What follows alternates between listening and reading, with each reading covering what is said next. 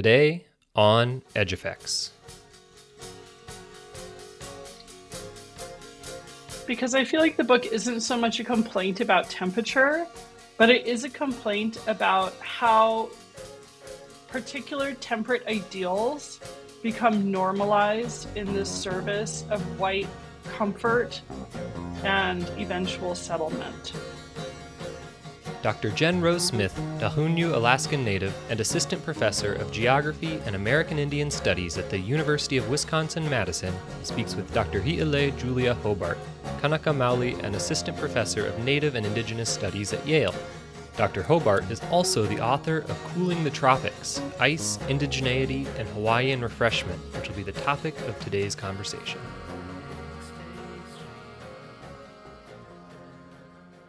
Hi, thanks for being Hi. with us. I'm so happy to be here and have this opportunity to talk with you about your brand new book, Cooling the Tropics. I have it right here. Ice, Indigeneity, and Hawaiian Refreshment. I wish we were in the same room so you could sign it for me. I will sign it for you at some point.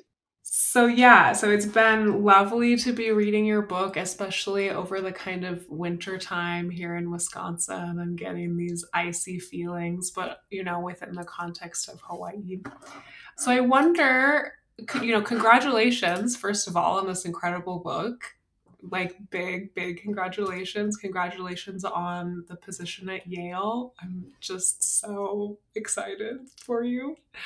And I just to sort of get our conversation started, I wonder if you want to sort of just tell maybe, you know, unfamiliar readers, unfamiliar listeners, a little bit about your book. You know, you're bringing together all of these super important, critical themes and analyses and arguments together about the sensory, the thermal, coloniality, and empire, all as it's sort of being enacted and unfolding in the context of Hawaii.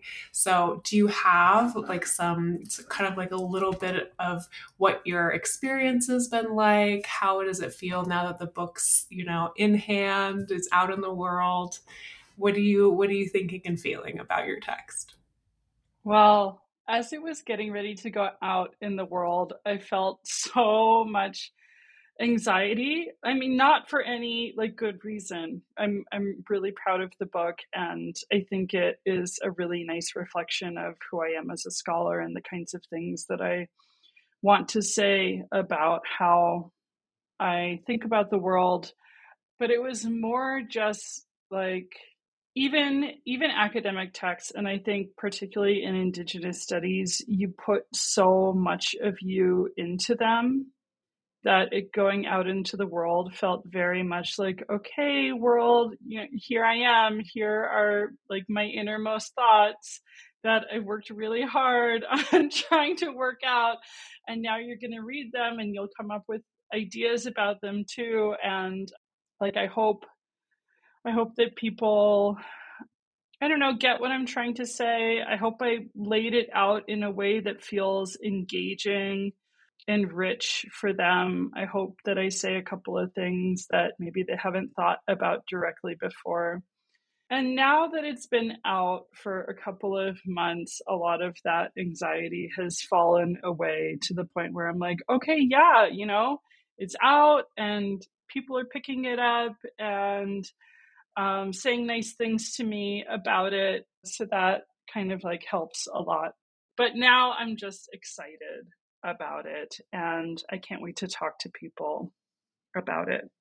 So, for listeners that haven't had a chance to crack it open, I usually describe it as a social history of ice in the cold in Hawaii from the 19th century to the present day it's really wide ranging and it's really interdisciplinary, which means that it takes the cold in a lot of pretty expansive directions. I think about natural cold at the summit of some of Hawaii's tallest mountains.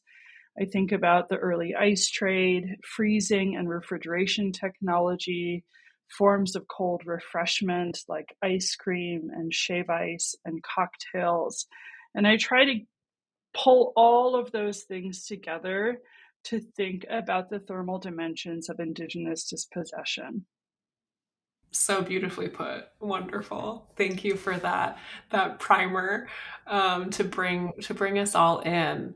And i mean i sort of as a as an ice scholar myself i kind of i get this question of like have you always been interested in ice um, how how did you come to see ice as sort of your one you know main central frame of analysis and i wonder if I could ask you that question as well, in terms of how, what was the sort of arrival point at ICE? Was it something you found in the archive? Was it something that happened when you were, you know, in your homelands in Hawaii? Uh, what what was the sort of like aha moment? Well, there, I think that for a lot of our projects, they have like two genealogies. There's like the intellectual genealogy of the project, and then there's like the really that little nugget of like who you are as a person in the project. So the intellectual genealogy of the project was that I was writing a term paper as a graduate student and I was a PhD in a food studies program that had a very, very small doctoral cohort. And because it was so tiny, a lot of us kind of like took advantage of being in New York City uh, and being able to take classes in a lot of the other institutions. And I was supposed to be working on a project uh, like some something really like ill defined about food and media and i kind of took this wild left turn and i was like oh i'm going to just take like a couple of classes for myself to work on some thoughts that I wanted to think through. And I was like, yeah, I'm just going to take advantage of these resources. And so I took a couple of classes in Indigenous studies out of personal interest and wrote a term paper that looked at trade treaty negotiations between the United States and Hawaii in the 1870s. And I was like, this is going to be a pretty food rich treaty because the US was trying to find all of these ways to bolster sugar trade uh, with Hawaii at the time. And listed in the schedule of trade goods was ice. And it really jumped out at me because I was like, well, that seems like a weird thing to be in there. And I didn't understand technologically why it was in there, politically why it was in there. So I started tugging on that thread, and that tiny thread eventually turned into a dissertation, which turned into a book and I didn't really know. I mean, it took me years to figure out what what kind of garment I was unraveling, but eventually, I think I've I figured it out. And then by that time, you know, I was like, okay, this is this is my project. This is going to be my work. The personal genealogy was that I've actually like even as a little girl, I just really hated being cold. Like I hated ice in my drinks. I hated jumping into cold water. I still won't get into cold swimming pool. Like I just wouldn't do it. And everybody would always be like, "Oh, it feels so good. It's so refreshing." And I'm like, "This feels terrible. I don't like I don't like the way my body feels here." And as I got older, I I mean, I just I I always figured that was just like a weird sensory thing for me but then once I started to get into this book, I was like, oh, that's, you know, I guess eventually I would just grow up to like write a whole book complaining about about the cold. I love that. That's hilarious. And I'm glad that yeah, both of those those sort of genealogies could meet in this text. I think it's a, a perfect a perfect meeting. Sort of building off something that you were saying about the cold and the questions of temperature and therm like the thermal linking that with sort of histories and projects of dispossession in Hawaii, how I don't think that that's a really sort of obvious way to analyze, you know, forms of dispossession. So in your thinking about ICE, how did you come to to find that as a as a main piece of analysis? Yeah. And why is it so important to think about colonialism through questions of the thermal? Not a biased question at all, well, obviously, right? No. well, and I I feel like for a lot of reasons, like our projects have a lot of kinship with each other, even though right? I think we're thinking about temperature and you have being from people of like very cold places and me being of people of very temperate places. It is it's not that let me back up because I feel like the book isn't so much a complaint about temperature, but it is a complaint about how particular temperate ideals become normalized in the service of white comfort and eventual settlement. And so, you know, when I when I first started thinking about cold refreshment and I came out of a food studies program, like I said, so that was kind of the first place I went to in the project was different things that you consume in order to refresh yourself when you're feeling hot that have become super normalized in Hawaii. And um, one of the things that I kind of kept bumping up against when I would talk to people about the project in its early years was I kept being like, okay, you know, yeah, this thing happened in Hawaii and it's all fine, like, that's all fine and good. But like, aren't you just completely ignoring the fact that it actually just feels really nice to have ice cream and that shave ice is like delicious and cocktails are what you would want. So, you know, I get you people would be like, yeah, the argument is fine, but like there's something really natural about these desires. And I think about that. I thought about that a lot over the course of writing the book because I was like, at like any point, I think that like settler comfort starts to become naturalized these imported practices become naturalized it's like obviously what we all do um, needs to be probed a little bit. And and so much of the project is about that is kind of taking these norms that are both infrastructural and embodied and kind of pulling them apart and saying well okay you know when we when we normalize these forms of pleasure and comfort whose whose comfort are we putting at the center here? And um, what does that say about the politics of these types of leisure performances? Yes absolutely. I mean i think you you definitely pinpointed that specific moment when anyone says well these are natural desires like, okay, well, let's take a step back and see why we actually believe that or why that's a sort of common understanding of, oh, this makes sense to everyone. This is a universal desire and need that comes from, you know, nowhere, so to speak. That makes a lot of yeah. sense to me. I think that you have this really like interesting and beautiful kind of like intellectual genealogy yourself of being a food studies scholar, being in native studies.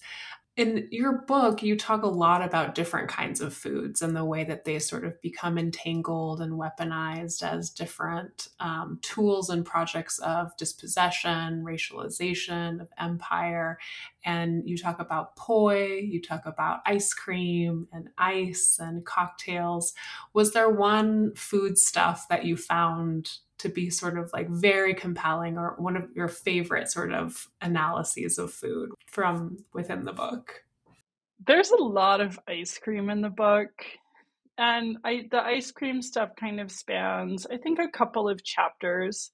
And I found it to just be a really compelling food to think with because of its connection to whiteness. And there's just like this right? Vanilla ice cream just keeps emerging again and again as like this object of purity and simplicity and innocence and sweetness that just gets attached right to white womanhood in Hawaii. And then as kind of like the civilizing food that starts to appear everywhere.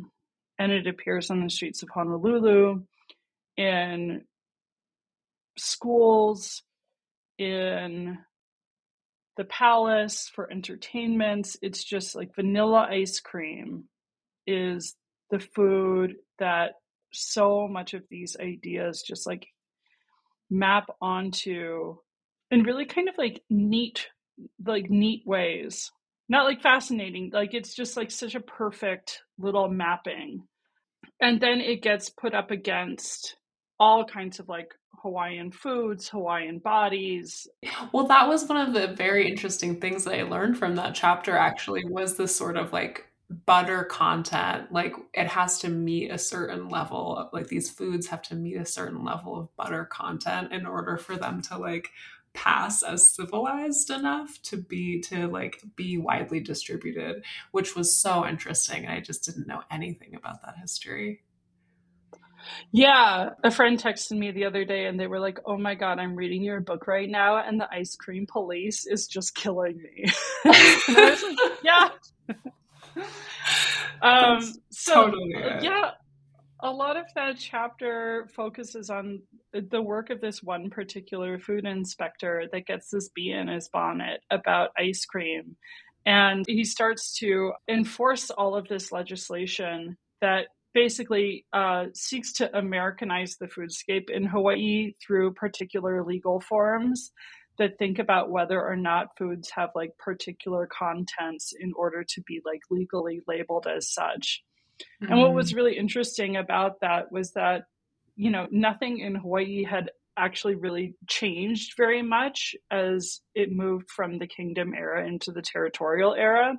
But the legal frameworks had changed because they're starting to be imported from the United States. And then you get, right, the emergence of these American bureaucrats that weaponize these foods, as you say, towards this civilizing project, which is a lot more kind of amorphous in some sense as, you know, colonialism starts to unfold in Hawaii. Mm, yeah. That makes so much sense. And how interesting these like m- mini facets of colonialism that hyper fixate on particular forms of indigenous living and livelihood, you know, and they're so effective, especially when they target things like food, which are a part of our everyday lives. Yeah.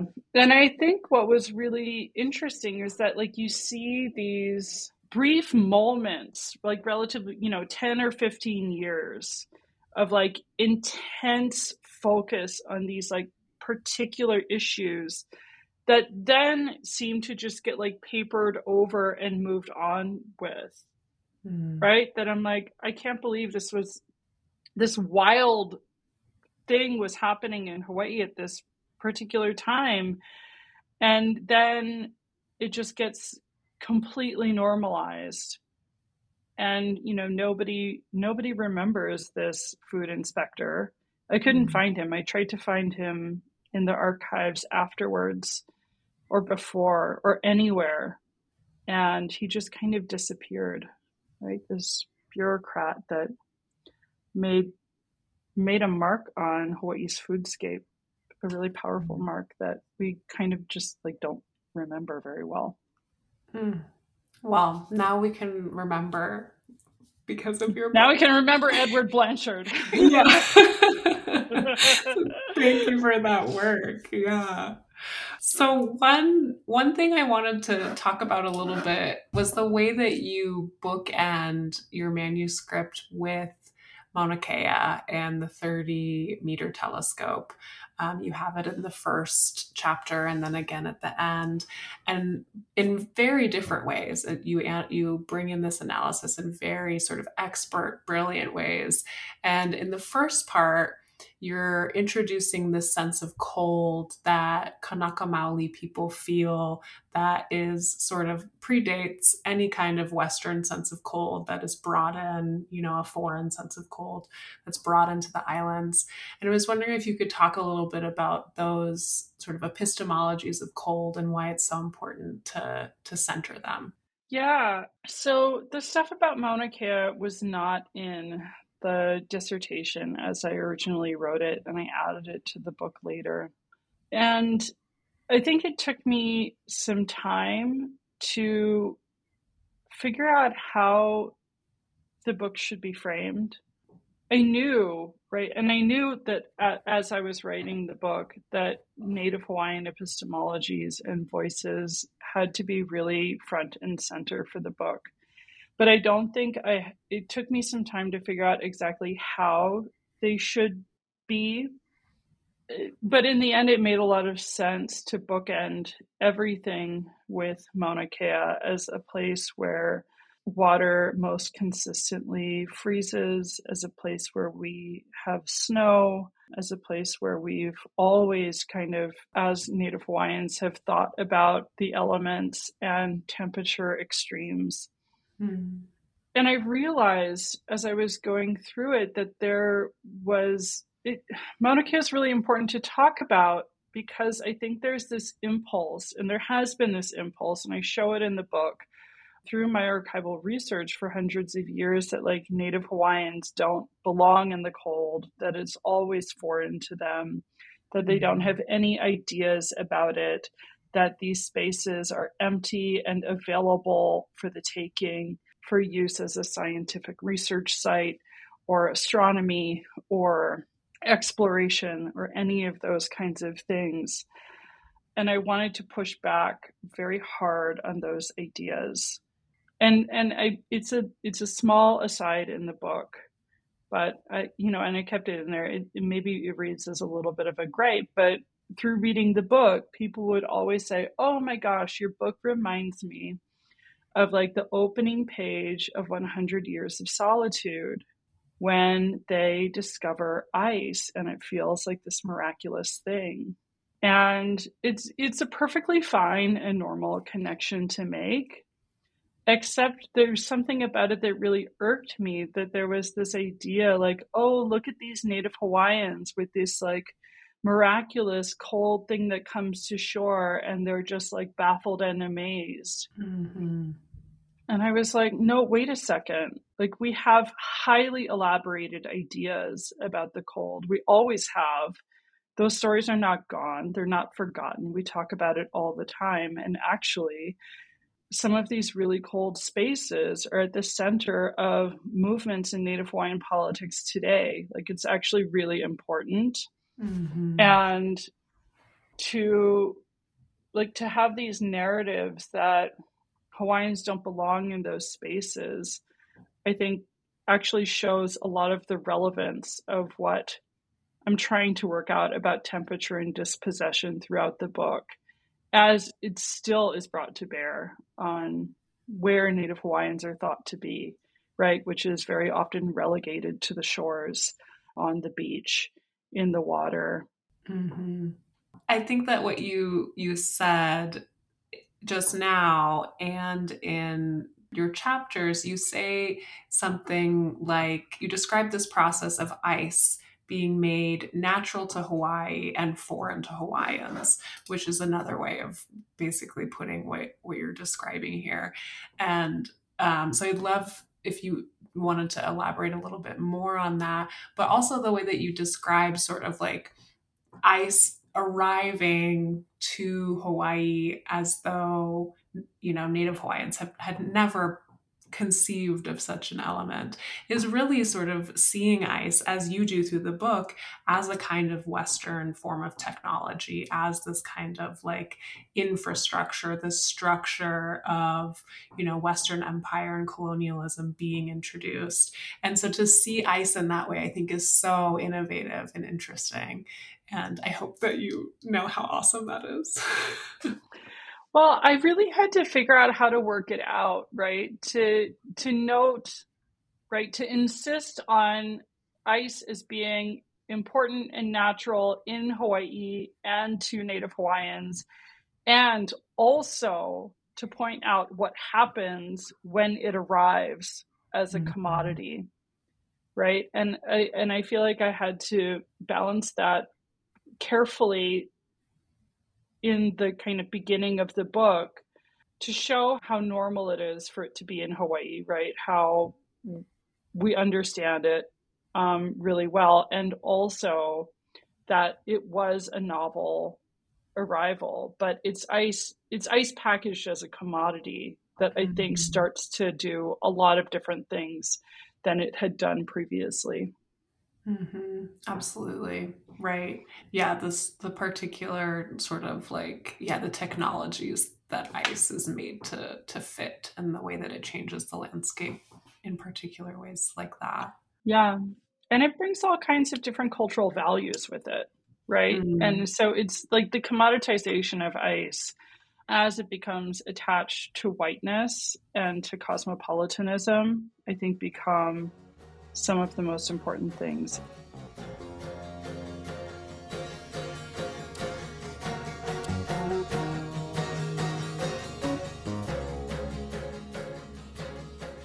One thing I wanted to follow up on something that you said previously was that it's not only these kind of epistemological orientations and relationships to ice that Native Hawaiians have and continue to have, but it also is sort of entangled with more modern senses of modern in that like it's playing out on the ground right now of kind of like political sovereignty movements and things like that.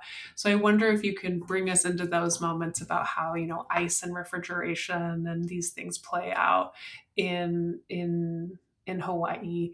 That it definitely comes up in your conclusion but i wonder if you wanted to say a little bit more. Yeah. So we talked a little bit about how the book started at Mauna Kea as a way of pushing back on these ideas that ice was just this like foreign novel thing to Native Hawaiians. And over the course of writing the book, I was brought back to Mauna Kea. I think that I hadn't anticipated all of that action happening at the summit of Mauna Kea against the construction of the 30 meter telescope when I started writing the book. And it hadn't even been happening as I was drafting the chapter that is now the first chapter of the book about Hawaiian epistemologies about the cold in Mauna Kea. When um, Pu'uhonua o Pu'uhuluhulu uh, gets established as the resistance encampment uh, at the base of the Mauna Kea access road, you know, every uh, so many people, you know, went. It was like this magnetic, exciting, tumultuous and galvanizing moment in Native Hawaiian politics. And I went there as a Native Hawaiian person and I went for as many days as I could, but I had a really young baby in New York. And so I kind of, I went and I worked in the kitchen for as many days as I could manage. And then I went home and I was like, wow, I just, you know, I just really had to be there. Mm. Uh, and it felt really important to be there. And it, and it wasn't until many months later as i was trying to figure out how to draft the conclusion of my book that i was like oh my god. You know i went back to this place and thought about this place and and that it really gave me a sense of conclusion to the project that i could not have foreseen when i started it the other thing i think we really couldn't have foreseen was the global pandemic mm-hmm. and the way that our food system revealed itself to be so fragile.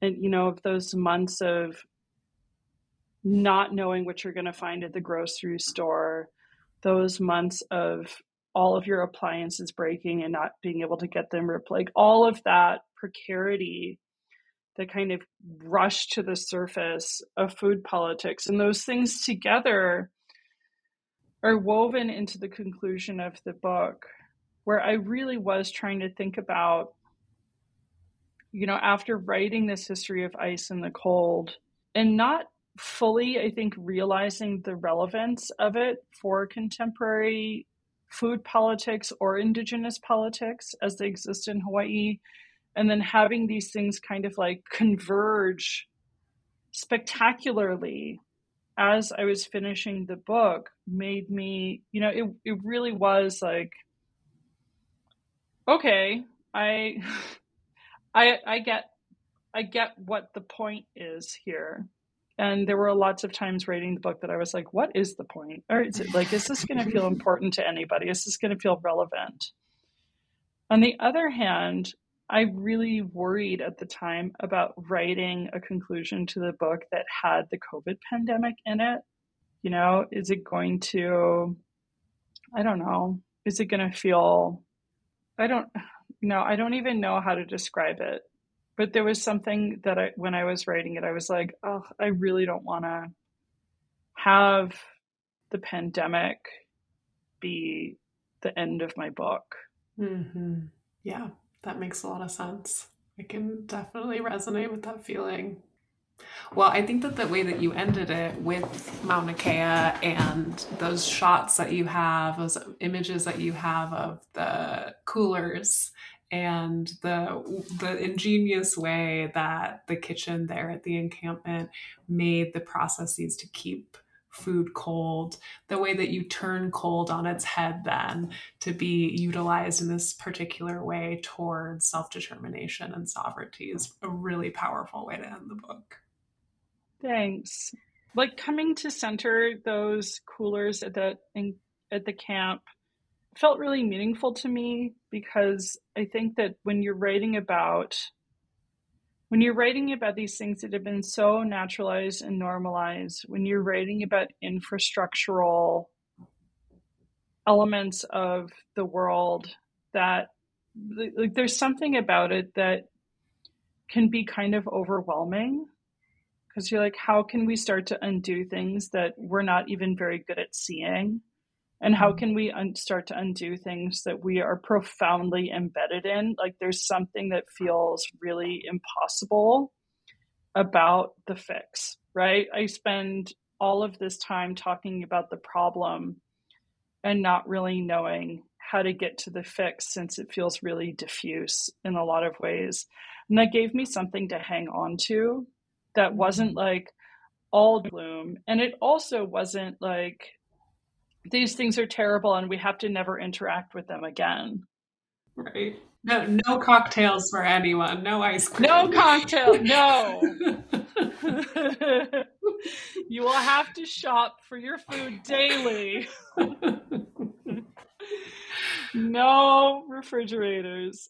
But to say, okay, you know, there are things that we can work with here and just because they come out of these colonial histories doesn't mean that we can't leverage them towards our our own futures that center and celebrate us. Mm, exactly. So beautifully put. Yes. There was one there was one thing I wanted to, to ask you about throughout your text you and especially you use the the object i'm going to say of the shave ice and the rainbow as a sort of emblematic understanding of how multiculturalism works in Hawaii. And I found that to be so fascinating and so, again, just like masterfully rendered.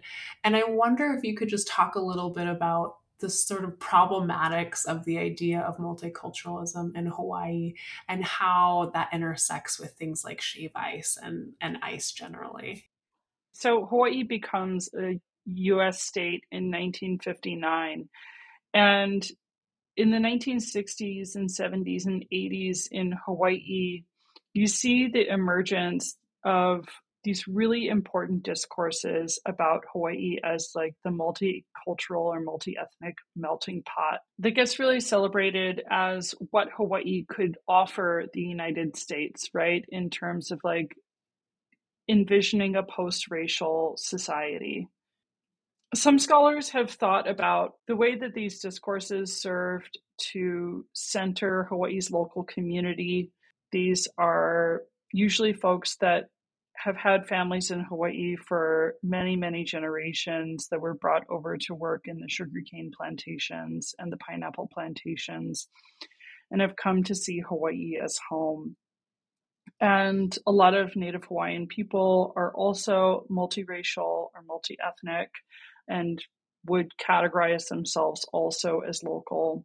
I, I guess what, yeah, what I was really interested in talking to you about is I think part in what happens. I mean, especially sort of in my own experience living in Alaska, one of the main places that folks go for vacation is Hawaii.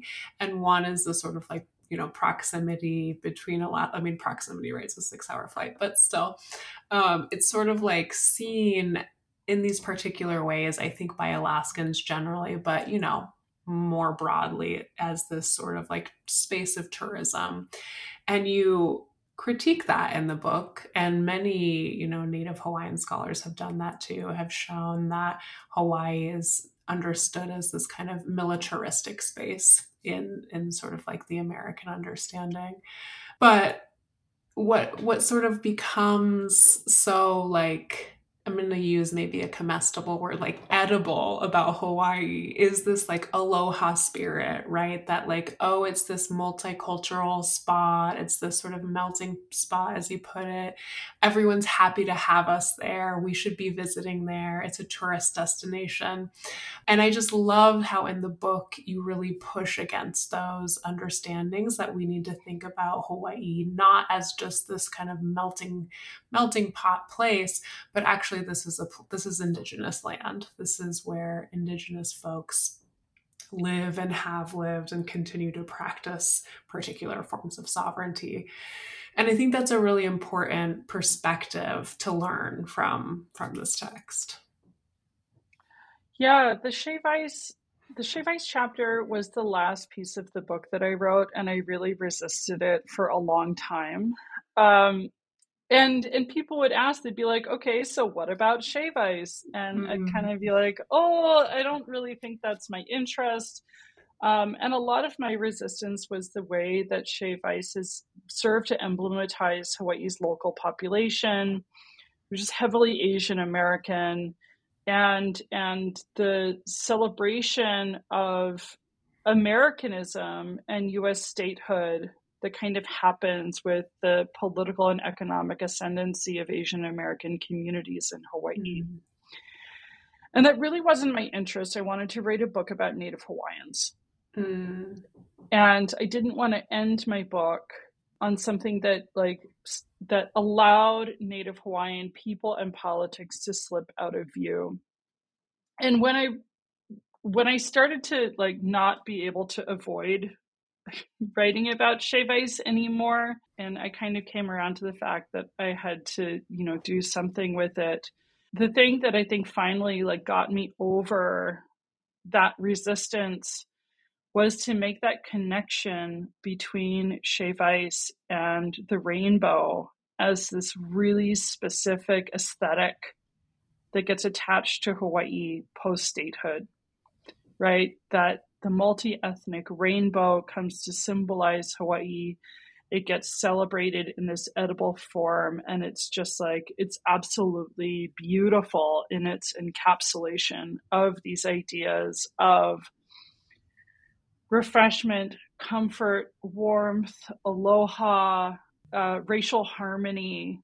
Mm. And rainbows just, I mean, they explode everywhere across the landscape of Hawaii um, but particularly in the form of shave ice, which I think it's you know its symbolism becomes like ever more potent into the present day, where like everybody it's delicious, everybody loves it, and it's also made up of two very simple ingredients, ice and sugar, which to mm-hmm. me are these two ingredients that I think the colonial and imperial history of Native Hawaiian dispossession in Hawaii can be traced really effectively.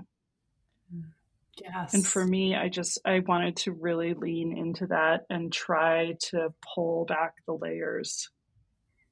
Mm, which you've done so well. Um, it was very beautifully put, and I think that I think that you've achieved that. Like you've written a book about Native Hawaii and Native Hawaiians, while also, you know, bring together these really major, you know, analytics of racial capitalism, settler colonialism, and empire. So you've managed to do all of that in one book, and it's very spectacular. Thank you. It is, I feel, I feel so, um, I don't know, like this, this book was such a, like I feel like there just wasn't anything obvious about this book as I was writing it. And I think that it's really hard to write any book, but each book has its own hard thing about it. Mm-hmm. For me, that hard thing was like compiling my evidence, which for something that now feels so obviously true to me, right? That ideas about temperature have come to articulate the ways that Hawaii exists in the American imaginary was really it was really difficult to find my archive and to put together my archive. There was mm-hmm. something about it that like people weren't really talking about it because it wasn't in the cities and it wasn't around in the 1800s and then all of a sudden it was like everywhere and it was so everywhere that nobody was really thinking about it or talking about it. So i had to search for all of these tiny little blips and moments that i could then piece together and that felt so painstaking. But then you know when i did it at the end i was like oh okay like i think that i have shown I've shown to be true this thing that I'm trying to argue by pulling it from the background up to the surface of the story. Mm, yes. Yeah. That's so accurate, so correct, so true. And thank you for writing that. Thank you for doing it. We're sort of around the 45 minute mark. So there's just sort of a couple more questions I want to ask you. And one is that um, it sounds like the kind of process of amassing your evidence, amassing the, especially the archival information. I think this book is so historical. You've done so much incredible work in the archives here, and the span of time that you're covering so like rigorously and robustly is really impressive what was what were some of the moments in in the archives that felt exciting or or fun? I think that often you know archive archival work can be very violent and very hard and challenging. And so i like to ask like are there moments where that it felt good? You know were there things that you found mm. there experiences that you had that you enjoyed? I love that question. And the, the archival archival work is I, you know, like it's it's a really funny kind of work because it's super exciting and it's incredibly dull and it's really emotional mm-hmm. and it's also just like drudgery. Um, yes. I don't think that I will ever not do archival work. It's just like it's something that is in my bones being there in the archive, but it just like there are so few like glory moments mm-hmm. in the archives. Even though at the end you know you've done all of the work and you start to be able to conceptualize you know the shape of a history of a place. There were fun parts to the archive just like little bits and bobs that you know emerge. Like there i found a note from uh, king kalakaua who was our, our a really important um, sovereign, and he had um, ordered a bunch of cats to be imported to Hawaii because folks had brought in like there was like a big rat infestation in the plantations and his solution was like he was like well we got to get some cats. Being a cat lover i was like yeah that's a very good solution. I found you know, documentation from um, the Hansen's disease colony in Kalaupapa, which is an incredibly painful place, pooling their money and sending funds for the relief of Native American communities on the mm. continent as they were suffering from things and these mm. moments of like giving when there's very little to give and solidarity expressed with communities abroad is really beautiful. Mm. I cried a lot at that moment. Finding Edward Blanchard, my food inspector, was a really fun chase. Uh, to see what he was getting up to and how he was uh, doing all kinds of problematic things in the enforcement of food laws in Hawaii. There was one lovely archivist, an unknown and unnamed archivist. It at the Hawaii State Archives who at one point um, took it upon themselves to assemble an ice cream file and just threw a whole bunch of things under the keyword of ice cream, leaving it there for me to find, you know, 50 years later. at a point where I was like, I'm never going to find what I'm looking for. And then it was just like ice cream and 20 items that just like helped me trace it. Incredible. Yeah, archivist pass are just gifts to current day researchers. Mm, absolutely. Uh, those those are really lovely moments. Thank you for sharing those. Um, I wonder, just as a, a couple of sort of ending questions, one, I'd love to hear if you have sort of like for a reader reading the book, what are some of like the major things that you want them to be able to finish the book cover to cover, cover to beautiful cover, and no takeaway? And and then second you know this this is also something we could maybe you know email about or include in in the written up version of our interview. But um, if you want to sort of bring up any organizations that readers can either donate to learn more about are there texts that you want to you know make sure that unfamiliar but interested readers and listeners can become familiar with things like that i'd love to to hear those things from you what I will be happy to include in the podcast interview was there there's something I've thought a lot about in writing this book, um, which is that uh, you know the vast majority of this work was done while I was away from home. Mm. And I've thought a lot about what the relationship is between like me and Hawaii, like as a researcher and the fact that because of my employment and because of my family obligations as a parent, I just don't get to be in Hawaii the way that I want to be. And I don't know when I'll get to be in Hawaii the way that I want to be.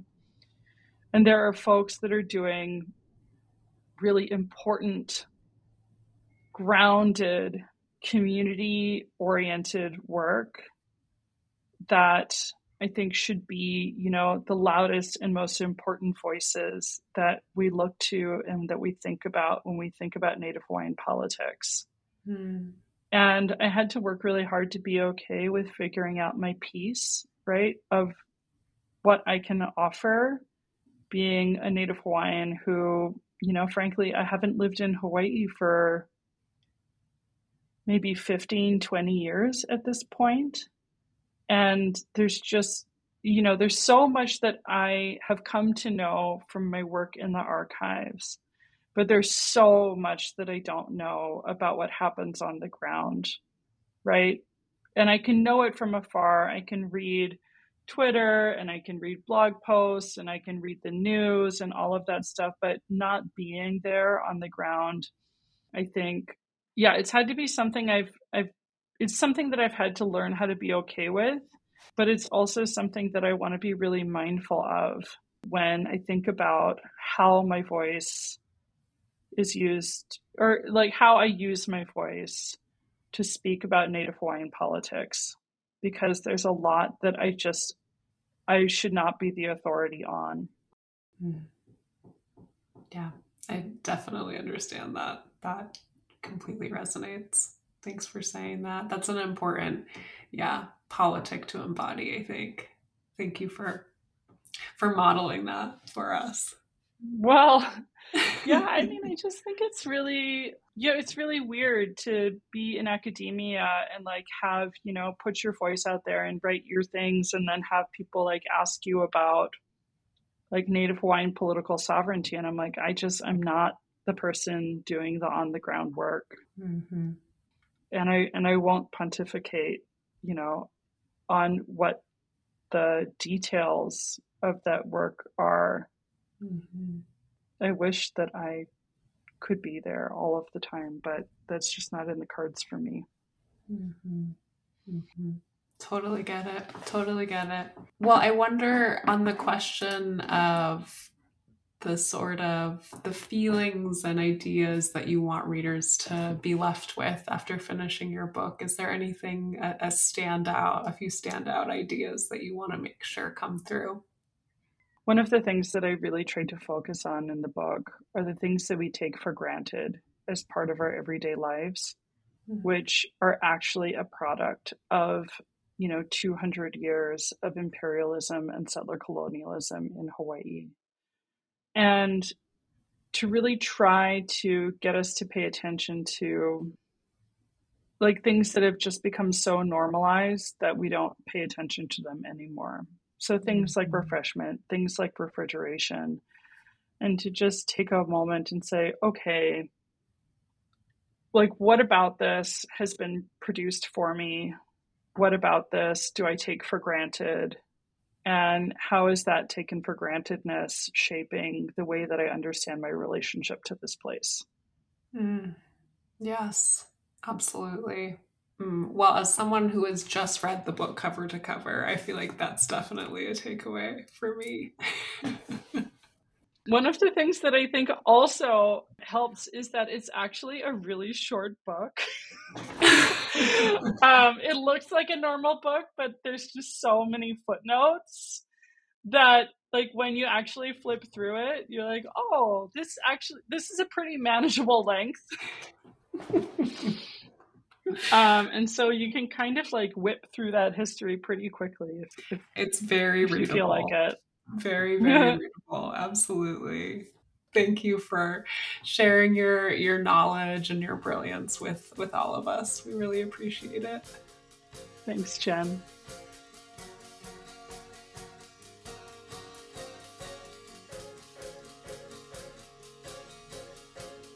That was Jen Rose Smith in conversation with Hi'ilei Hobart. Jen is an assistant professor of geography and American Indian Studies at the University of Wisconsin Madison. Hi'ilei is an assistant professor of Native and Indigenous Studies at Yale University, and also the author of Cooling the Tropics Ice, Indigeneity, and Hawaiian Refreshment. You've been listening to Edge Effects, a production of CHE, the Center for Culture, History, and Environment in the Nelson Institute for Environmental Studies at the University of Wisconsin Madison. This episode was produced by Wei Shun Lu and me, Rudy Molinik. The music you're hearing is by Julian Lynch.